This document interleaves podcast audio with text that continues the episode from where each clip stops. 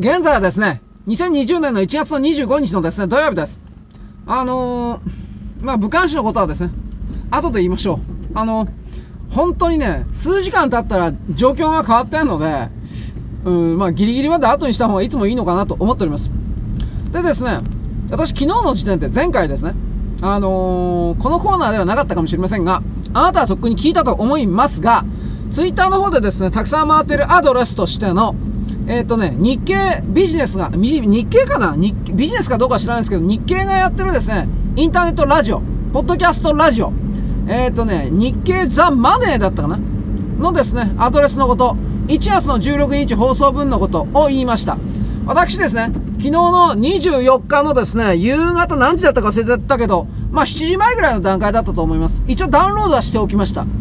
でですね、あのー、もうツイッターでもそこ、そこいら中にですね、とにかくこれ聞け聞けみたいなことが回っているんですが、一応私もですね、アドレスは書いておきました。口頭でも言っておきました。あなた聞いていないのであれば、とりあえずは聞いておいてほしいです。全部聞けとは言わない。長いからね。えー、18分あたりから、10分間ぐらい。18分から28分だったか、18分からまあ30分ぐらいですね。うん、だから12、10分から12分間ぐらい。このですね、韓国がですね、能登半島沖で、あのー、セドルをやっていたどうしたこうしたの。これがですね、言っております。あの能登半島でね、イランと韓国がですね、セドリがやって、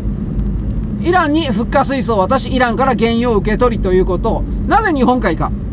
韓国の近くまで行ってしまうとですね、あの当時においては、もう米軍とかですね、同盟国の、あの、セドリの艦船がいっぱいいてですね、怖くてできなかった。だから、日本でやったということです。あのー、なんだろうね、まさか日本でやるとは思っていないだろうという、そういう計画があったんじゃないかなとも思います。で、P3C がですね、やってきたときに、おそらく日本の P3C はですね、これ全部動画に撮ってると思います。イランの艦船であるとかそういうことも含めて。だから、うん、これ発表しりゃいいのになと私は思います。はっきり言うけど。うん。あの、でね、これね、ネットの中に海外通信っていうのあるんですよ。昔ね、ネイバーっていうですね、まあネイバーって組織は今ありますけど、昔ね、NEVR、ネイバーっていうですね、日韓翻訳掲示板っていうのがあったんです。あのー、日本人がですね、韓国人に向けてですね、書いたら、あ文章書いたら、それがですね、韓国人にも読めるように、ハングルですか韓国語に翻訳してくれて、向こうの連中にも読めるみたいな、そんな掲示板だったんですが、えー、なくなりました。確かなくなったと思います。あるのかな？でですね、それの後を埋めるような装置として、開会、あ、カタカナで開会です。開会掲示板というのがあるんですが、これ私、たまに見ます。韓国人たちがですね、やっぱり土人だなと思うことがいっぱい書いてあります。あの、世界認識が低い。低いというか、遅い。日本人もね、結局極東アジアの人間だから、やっぱりどうしてもですね、中央、つまりこの場合の中央というのは欧欧州です。欧米、つまり大西洋を中心とした世界。に比べればはるかに遅れてると思うんですが、そのはるかに遅れてる日本人よりもはるかに遅れてるなと感じることがやっぱ多々あります。まあ、韓国のエリートは違うんでしょうね。英語で読み書きしてるような人はっていう言い方ですが。で、海外通信にですね、昨日の時点で、その、このね、今回の、能登半島沖でですね、イランと韓国がですね、背取りをやっていて、復活水素とですね、あの、石油を交換していたうんぬんかんぬんの関連のですね、スレッド立ってですね、昨日35か6か7ぐらい全部日本人書いてたんだけど反応ね。韓国人する。まるでなかったかのように。私これを見てですねああやっぱりその韓国の中に送る SNS ネット空間においてですねアクティブ書き込み。ああの活発にですね書き込みしてるようなやつは全部政府の関係者が政府から金もらってるやつだなというふうな確信を得ました。だからねあの、日本にチームセコンは、チームセコンはって言ってるやついたでしょ？日本の中においては。それはやっぱりあの、普通に考えたらこれ韓国人なんですよ、きっと。在日南北朝鮮人がですね、自分たちがやってるから日本もやってるに違いないという風な文脈でやるんです。あの、彼らの、あの、やり口というのはね、全部一緒なんですよ。ソ連がやっていたことと同じで、だまくらかしてやろうという相手をですね、対象を見つけたら、そのその国の中で、分断線をですね、作らせるために、作るために、そのダマくらかす相手、敵をですね、実は自分たちの側の勢力だっていう風にですね、決めつけるんですよ。そしてですね、その対照的敵国の中で疑心暗鬼を大きくさせるんです。私何言ってるかというとですね、安倍首相だとかですね、あのー、菅官房長官とか他いろんな閣僚に対してですね、統一教会だ、統一教会だ、というふうなことを言ってるような勢力は、私はこれ韓国人だというふうに思ってます。韓国の青瓦台から金もらってるやつだと思ってます。だから証拠出さないんだもん。はっきり言って。全く証拠を出さない言論というのは、真実でも事実でもございません。あだからね、いろんなとんでもないのいっぱいありますよ。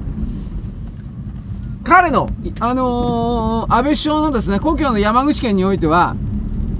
ひでえなと思ったのは、李氏朝鮮のその前におけるですね、なんと百済とかその辺の時代におけるですね、朝鮮の王朝におけるですね、落ち武者というかですね、逃げてきた人たちの子孫がいて、渡来人の子孫ですね。その渡来人の子孫が山口県に一つの集落を作っていて、これはあの、田伏システムじゃないですよ。まだ違うことなんですよ。田伏じゃないですよ。集落を作っていてですね、それらの連中がですね、ずっとその日本をですね、裏から操っていたとか、どうしか、どうしたこうした。しょうが出せ、バーカ。もうこんなんばっかりよ。だからね、まあ、結局これはですね、安倍首相とですね、その周辺を日本国国民から離反させるための、彼らの、つまり在日南北朝鮮人の青瓦台のですね、マンネリのパターンなんですよ。私にはそのように見てます。全部一緒なんだもん、いつも。で、まあいいや、これは置いといて。あのね、この韓国に対してね、昨日も言いましたが、フッ化水素のですね、再開をしてしまったというところの背景なんですよ、やっぱりこれ。まあ、あの、一応関係書類をですね、出してきたら出さざるを得なかったという言い方もしょうがないんだろうけど、それでも何らかの形で止めるべきだったんじゃないかなと思います。あのー、先週ぐらいに報道されていたんだと思いますが、日本はですね、米国の金融投資取引なんかにおけるですね、ホワイト国入りを目指していたんですよ。ところがですね、いざ、あそれがですね、発表されると、ホルムズ海峡にですね、艦艇を出した有志艦隊の関連の国家のファイブアイズに関わるような人々だけがホワイト国に、金融投資におけるホワイト国に指定されてですね、日本は頑張ったんですけど、結局ですね、そこの中に入ることはできませんでした。つまり日本企業はですね、米国の企業を投資したり、株式を大きく買い付けて、そのコントロール権を握るということはできないんですよ。許可を、あの、米国のですね、許可を求めるというか、調査、許可をですね、得なければそれができないということになります。カナダとですね、えー、カナダ、英国、オーストラリアだったかなカナダはですね、あの、有志艦隊出してないんですが、英国とですね、オーストラリアに関しては、その、艦船出してますから、まあ、無条件でですね、あの、ファイブアイズということもありますんで、まあ、認めていただいたということになるんでしょうが、ニュージーランドは艦船出してないので認めていただいておりません。ファイブアイズで。ないけどね。でですね、あのー、あ、ファイブアイズなんだけどね。でですね、カナダ。私ですね、えー、26日、だから日本時間で明日までだったか、現地時間の明日までですね、26日にですね、カナダのバン・モーシューさん、ファーウェイのバン・モーシューさん、これをですね、米国に移送するかしないかということの決定が下されるんですが、これあの、ファーウェイのバン・モーシュさんをですね、米国に送らない、輸送しないという決定をしてしまうと、これらの金融投資取引におけるホワイト国のカナダの指定というものは、私はこれ外されるかもしれないなと思って見てます。うん。まあ、でもね、一応新ナフタだったか。あれも締結しましたしね、うん、どういう考えで米国の奥に、奥の院と言われる人たちはいるのかなというふうなことをいろいろ思います。まあどうなんですかね。とにかくね、うん。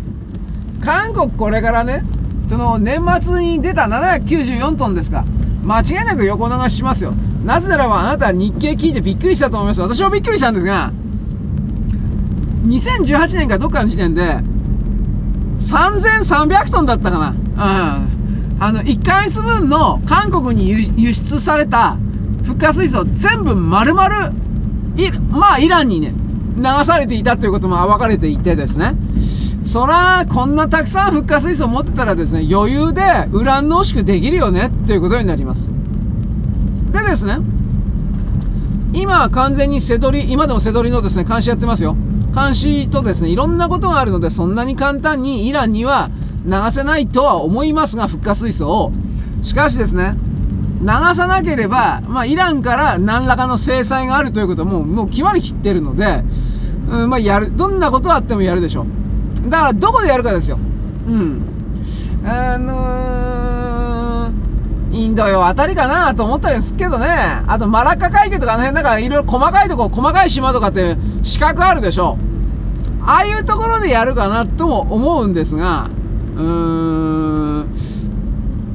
ここまで事態が進んでしまってバレてしまっているということは、私、韓国の艦船にですね、やっぱ徹底的な監視はついてるとは思うんですよ。だからさ、韓国以外の第3、